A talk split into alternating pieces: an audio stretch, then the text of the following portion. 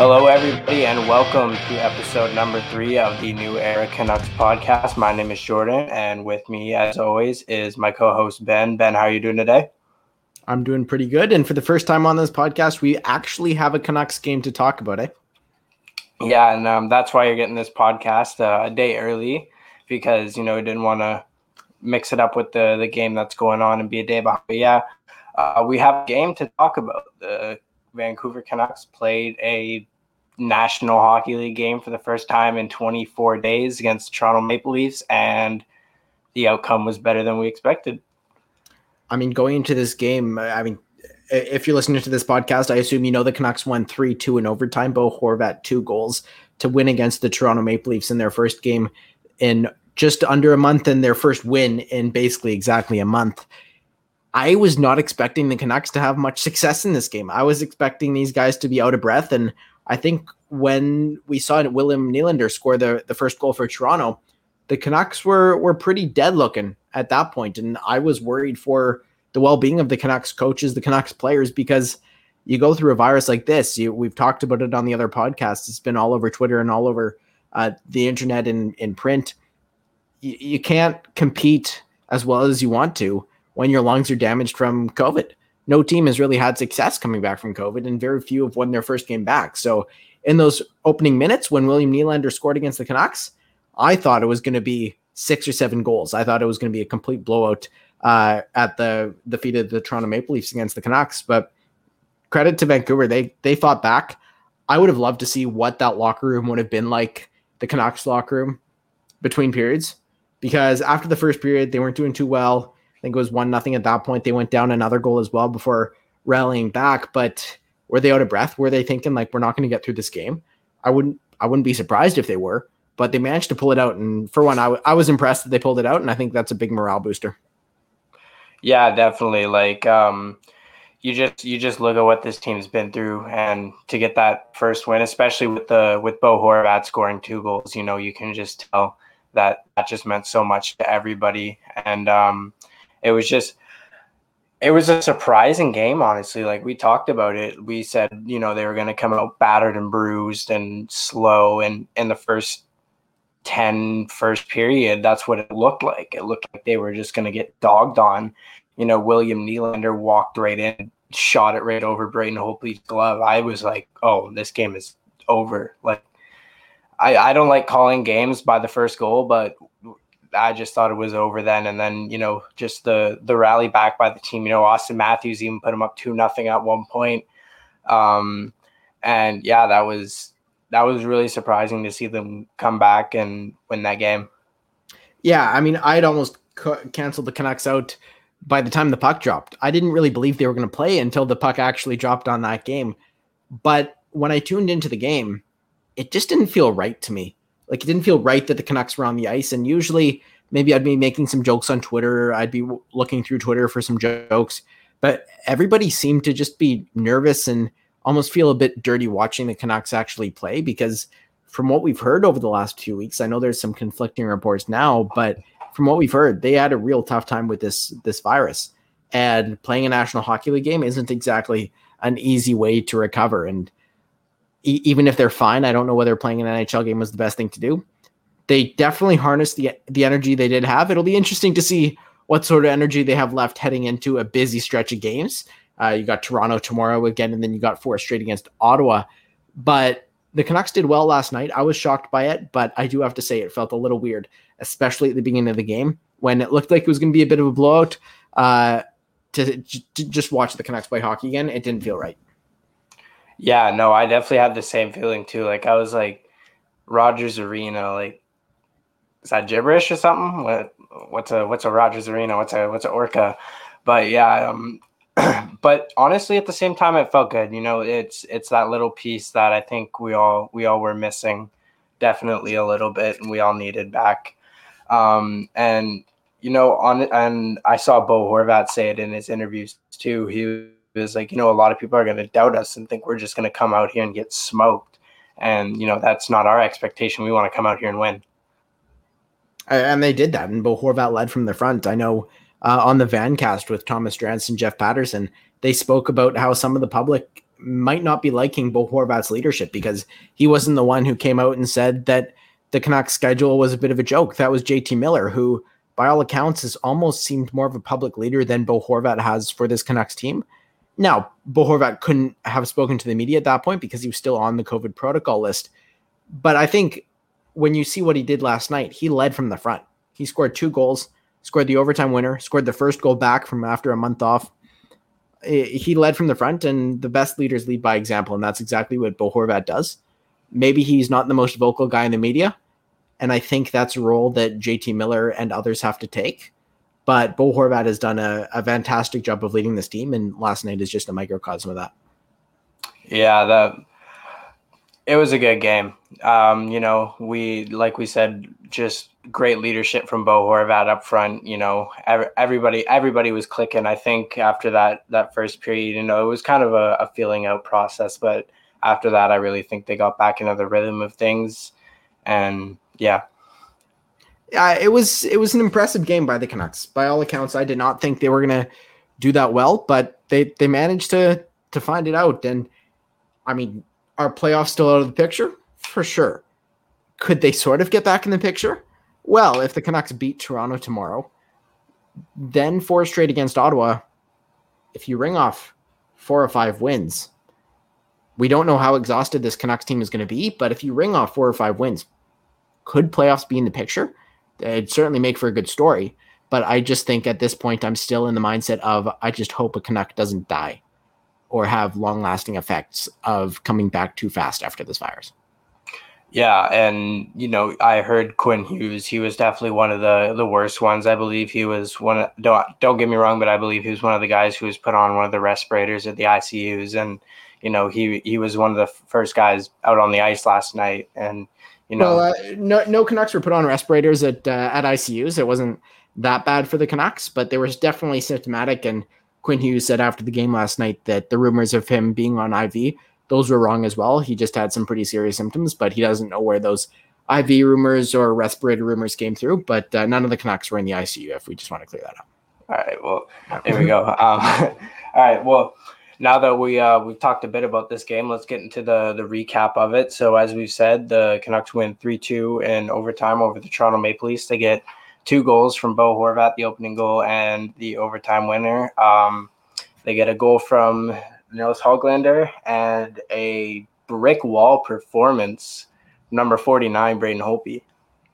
Absolutely fantastic from Braden Holtby. I don't think anybody expected to see what he did last night after what he's done throughout this year. He hasn't been fantastic by all accounts, but last night he stood on his head. There was that save on Wayne Simmonds in the second period where he he basically just did a somersault in the net and managed to keep it out. But Braden Holtby was absolutely stellar last night in between the pipes, and the Canucks really wouldn't have won that game without him because if Holtby's not there, Demko's still not ready to play. So who are you playing? You playing DiPietro? Sure, DiPietro to get in the game would probably be good for the young goaltender's development, but he's played one NHL game and he got blown out uh, seven goals against the the San Jose Sharks. So I don't think that's something you want to play against the best team in the North Division in the Toronto Maple Leafs. Yeah, no, that's what I was thinking too. Especially if Demko, you know, can't be back for those Ottawa games, you could look into a a DiPietro start against Ottawa. But um, yeah, for now, Braden Holtby, absolute magnificent uh, performance. If Demko can't be back tomorrow, you know, we hope we can get a similar performance from him. He also had that uh, amazing cross crease save on Auston Matthews there, where he got the pad out. Just that was his best game of the season, I definitely say. You know, he had that uh, he had that pretty good game. His first game as a Canuck was not too bad in all accounts, and I believe he had that, that game in Calgary where he wasn't too bad as well. But I think this one is now his his definitive best game as a Canuck so far. Well, he hasn't played that many games either. Once the Canucks sort of found out that Demko was going to be their starter, not only of the future but also of the present, Travis Green started giving him all the games. And you take a look at Travis Green's situation as well he wants to win as many games as possible. He's a lame duck head coach. He doesn't have a contract. And if he wants to play Holtby, if he wants to play Demko, he's going to play the best team possible to win him games. He's not necessarily at this point without a contract going to do what's better for the long-term health of the hockey club. So maybe it is better to play Demko a few less games and get him more accustomed to the NHL a bit more slowly than throwing him to the fire, which has been done. But Travis Green is just going to try and win as many hockey games as possible, even if it means sacrificing a potential high draft pick. He wants to stack his stats to be able to find a new contract, hopefully with the Canucks, but could be uh, with a team just down the I 5 in the Seattle Kraken. Yeah, no, that's the thing you got to watch out to for this year is, you know, the Seattle Kraken coming in, you know, who are you going to keep, who are you not going to keep? And we talked about that with the trade deadline too, you know, a lot of a lot of hair pulling and scratching back at the trade deadline, but all for the future and you know, we can just uh hope that Travis Green stays. You know, I believe that he could be head coach for the Canucks. He won a Calder Cup with Utica Comets. You know, he does have success in the the Canucks system, and yeah, obviously every coach wants to win, and you're gonna put that into put every everything you want into win. But that also, you know, ties back to our uh, our recent uh, somewhat obsession about talking with the Buffalo Sabres and comparing them with the Canucks and what they've been doing about throwing their prospects into the fire. Yeah, exactly. But the Canucks do have a better player development system than the Buffalo Sabres. Sure, it's not a fantastic player development system, but they've managed to find something in Olli Juolevi. Sure, he's not the top six pick that you sort of expected him to be, but they took a sort of damaged player and a player who might not be NHL ready, and they've turned him into that. They they did it with Thatcher Demko, they did it with Jacob Markstrom. So there is a bit of a successful pathway there for player development in the Canucks organization. That's something Buffalo doesn't have, nor do the Senators for that uh, for that matter. But the Canucks have that, so they are able to take sort of these gambles. But again, with Green, you're going to play the best team possible, and that's why you might not see young players like Cole Lind get into the lineup because right now, who gives you a better chance of winning? Is it Cole early twenties Cole Lind, or is it Antoine Roussel who has a bit more of an edge to him and some NHL experience? The smart thing to do would probably be to play Cole Lind the green thing to do at this point, the thing that's probably going to win you more hockey games is to play Antoine Roussel. But do the Canucks really have to win hockey games right now? Not really. They need to develop for next year in the future. I will say on the note of Anton Roussel, he was one of the the nicest looking Canucks out there last night. He actually, I noticed him a lot. He actually looked very good out there tonight. So props to Anton Roussel. I, I think he played a very good game last night. Um, so definitely proves your theory a little bit wrong there for the Greenway there, but you know I do agree with uh, uh definitely getting Cole in in the lineup eventually. I think with Antoine Roussel, whenever it's a game where the Canucks need a little bit of energy, they need a a morale rebound. He's there to get that. He's a player who, even when he's injured and he comes back, he'll put down a fantastic game. And I think he knew that the Canucks needed as much energy as possible last night, and he brought that. Is he exhausted today? Well, he was on the COVID list. I don't know whether he tested positive, but like I'm sure he's exhausted today, regardless. I mean, you haven't played a hockey game in three weeks, but I still think for the future of this hockey club, Antoine Roussel is not here in two years. Cole Lind probably is. Get Cole Lind as many games as possible, is is my theory. Oh yeah, definitely. And you know, um, it seems like in the past couple years, you know, the Canucks kind of were filing prospects, you know, and they had Brogan Rafferty playing, they had all these all these guys playing, Josh Teves, all that at the end of the season, and then it seems since then they just don't want to play prospects. Since then they'll have one rookie in the lineup, and then that's about all they'll have for the rest of the year. Well, the, the pandemic certainly has an effect on that. I think it was just 2018 that or 2018-19 that Josh Teves and Brogan Rafferty were in the NHL, and they had to play in the NHL as well, coming out of college and signing those free agent contracts. Couldn't go right to the AHL. So that's only one like one we haven't had a normal season since then. Last year was cut short because of the pandemic, and you went right into the playoffs. You're not going to play rookie in the playoffs unless he's an all star. Uh, and then this year, it's a weird year too. The Canucks have called up Jack Rathbone, a, a stud out of Harvard, uh, and we'll see how he does when he gets after his quarantine and when he gets into an NHL game. But I think the Canucks are taking a bit of that approach, and I wouldn't be surprised to see Cole Lind at least get into the lineup. But that's a Jim Benning decision. Jim Benning is signed here for at least another year. Uh, and Travis Green isn't. So does Travis Green just take that that Cole is on his bench and not play him? That could be something as well.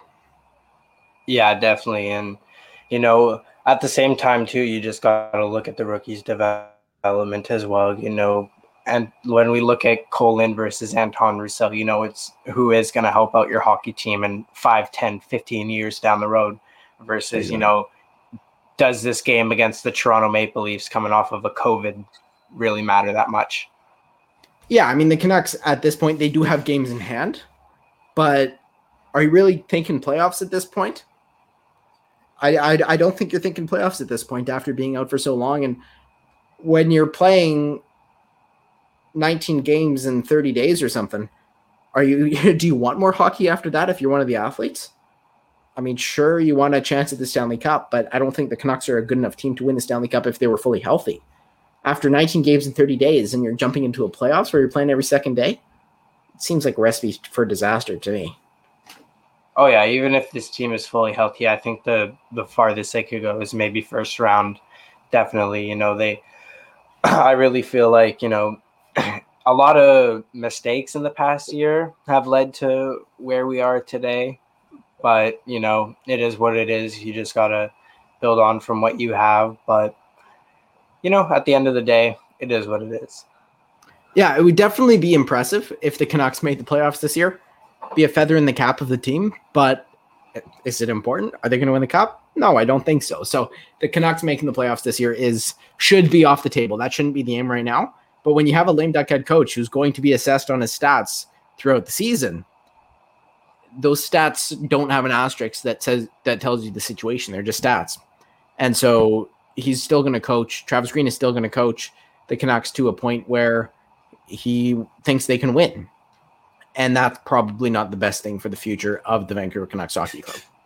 Yeah, definitely. And it goes back to what we've talked about too about how the ownership, you know, still sees this as a winning team when it really isn't. And, you know, they want to come back and compete, but we really can't. And I feel like it's just a not a, a not a lot of acceptance in this front office group um, to have a losing team and just accept a rebuild. You know, I feel like they look at this team as more of like a, a maybe like the New York Rangers, how their rebuild just kind of was gone in the snap of a finger, and then all of a sudden they're not a bad team anymore. But you know, I, I hope that the Canucks can sort of figure it out. But are you still really going to be calling it a rebuild and a retool, basically ten years into this mess? It seems a little risky to me. Oh yeah, definitely. Well, it seems like the Canucks have been in rebuild mode ever since Jim Benning got the job as Canucks GM. Maybe even a a little bit before that, still when we were in the Mike Gillis tenure. But at the end of the day, too, you know, you just got you just got to look at just the the whole culture of this team as well. Too, this team does have a rich winning culture, but you know, well, does it? Does it? The team's never does, any. It's 51 it, years old. It, does, it does. It does, but it doesn't. You know, it, when when you look at maybe what they've done in the Western Conference, maybe they have a, a bit of a winning culture. Definitely not in the league, but I'd say they have a bit of a uh, a success culture. Definitely. Well, they've had a couple successful years, like 2010 to 2012. That was a couple successful years, but are you really going to say winning the division is success? I, I wouldn't say winning the division success. Sure, is the Western Conference, but this isn't English soccer. This isn't soccer where you're you have like the FA Cup that you're trying to win. You're not in seven competitions. There's one trophy that matters. And the Canucks haven't won that. They've been around for over half a century and they they've come close. They've come close a few times, but they've never been able to take that final step and actually win it. So saying the Canucks have a, a history of success, so it's a bit of a stretch. I mean, you could say the Maple Leafs have a history of success because they have won it, but and and even though that they're the droughts are similar length. The the Canucks one technically a bit shorter uh, because they were came in in 1970 and the Leafs last one in 1967. But I mean, Toronto has a history of success, even though they've been absolutely terrible for the last forever. Um, but they, they they have a history of success. They they have won Stanley Cups. They they're a historic team. Where the as the Canucks, sure, there's a, a passionate fan base, but they haven't really had success. Yeah, definitely. Um, so let's get back into some more Canucks news that has come forth today. Today was we had two pieces of news today. We had one that Edler would get a hearing for his knee on knee collision with Zach Hyman, and we found out that he would be suspended for two games for said knee-on-knee collision. And I feel like it's uh, the right call, but it's not at the same time because at the same time, yet you have to look at what ends up happening to the player who's hurt in that. And Zach Hyman's now out for two or three weeks with an MCL sprain. So at the same time, the Department of Player Safety has to look at the safety of the player. And while I don't agree with the two games, I do because of now the injury that was disclosed about Zach Hyman. I think it it was a dirty hit. It was knee on knee. Uh, I think part of it is exhaustion factor. When you get tired, you make bad decisions, and Edler was out there for I think three minutes on that shift and, and made that bad decision to to put that hit in. I think he deserves it, but I think you also have to take a look at the the situation of the Canucks and who plays without Edler in the lineup. Sure, it is it's tough, but if there was a way that you could assess this, but also say like it doesn't come into effect until the first two games of next year or something, just because the Canucks are basically stuck between a rock and a hard place. That I think would probably have been better. But the NHL isn't built like that. It's not in the CBA. Anything that happens in the NHL has to be built into the CBA. So you call the hit for what it is. That's a two game suspension. It's it's tough for the Canucks, but I do think based on the limitations of the way the league is built, it's the way that it had to happen. Mm-hmm. Yeah, and I think a lot of things that just get you know uh, uh, mixed up with knee-on knee hits that I just want to talk about too. And Kevin Bieksa talked about it on the the broadcast last night too. Is that you know no knee-on knee is really intentional. Like we said, you know Edler was out there for three minutes and he he goes to hit Hyman. Hyman makes a tries to make play to get around him, and you know Edler just does anything to stop him. You throw out a limb. You just do anything to to stop a guy from you know getting around you. And unfortunately, you know it it got caught like that. And while two games is you know probably the right call, just you know I don't think it was intentional. Yeah, it probably wasn't intentional either. I don't think most of the hits that get suspended for are intentional, but it, it, it's tough. It, it happened. Nothing other can do about it. Um, at least it's not more than two games, but it's going to be tough for the Canucks, especially considering there's really not many people left on the organization on defense unless Nate Schmidt comes back. Yeah, no, and that's the thing. Like you, you want like we just talked about it too. It just conflicts so much with what Travis Green wants to do versus what the fa- versus um what the fans want. You know, Travis Green wants to win, so he's probably going to put someone like Olli Juolevi or something like that and, you know, reconstruct the lineup around that. When fans are probably just going to be like, throw Jack Rathbone in there. Why not? Well, Rathbone can't play tomorrow. He still has a few days left in, in his quarantine because he came up from the States in Utica. Uh, Utica storyline we could touch as well. But um, I would like to see Jack Rathbone get into a Canucks, Canucks lineup this year. I think he will at some point. Uh, but I think there has to be experimentation with the young players um, at least after you lose two of the next five games. Because if you win three of the next five games, three or four of the next five games, maybe you do have a shot at the playoffs. Then then play for that. But I, I don't think that's really possible. Um, so I think it, it is time to start focusing on player development and whether that means playing young players and losing a bunch of hockey games and taking it as a learning experience. That's probably the right decision for the Canucks. Yeah, and you know the Canucks have they've somewhat done that in you know the past couple years. They have the the times where they've you know brought in Brock Boeser to play the last like six or so games of the season. Quinn Hughes, they had some guys come in and you know while you can take it as learning experience, you also like we said, you know, at the end of the day, it is really the coach's decision and what the coach wants. And Travis Green probably just wants to win hockey games and make the playoffs so we can get paid more money on its paycheck. Yeah, exactly. Uh, I hope the Canucks re-sign him. I think he is the right coach for the Canucks team to have success, especially with this younger group. But I don't think the management team is the one to find success either. So maybe it's bringing a new management team and have the management team pick the coach. But I hope that coach that they do select is Travis Green. But I think there needs to be a new management team at the top, and honestly, probably a new owner too. Mm-hmm. Um, don't know if you've, you've probably heard about this because I know you're on Twitter, but the the fire bang uh, banner GoFundMe that was that was raised. I'm I haven't seen it yet. I live down in the Vancouver area. I haven't seen it yet, but um, I know they they hit the they hit the goal to fly that that ban- banner around Vancouver, and then there was also a, a counter um, GoFundMe for uh, Canucks for Kids Fund uh, that was thanking Benning in uh, in return for that. I think the the thank you Benning is uh is a bit of a play on James Sabalski, formerly of Sportsnet 650. He had a whole thank you Benning spiel that he went on a while ago saying the Canucks Canucks fans should be happy, but it's the end and Benning should go, but they shouldn't be saying fire Benning. They should be saying thank you Benning. So I think that's probably where that's from. But I I, I honestly like the idea. I like the idea of Canucks fans coming together over a cause, and the the team the team is not good, but the the fans are coming together. They can't come together in the arena.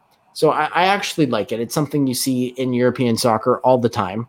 Uh, and so I think it would be great if they if they flew a banner.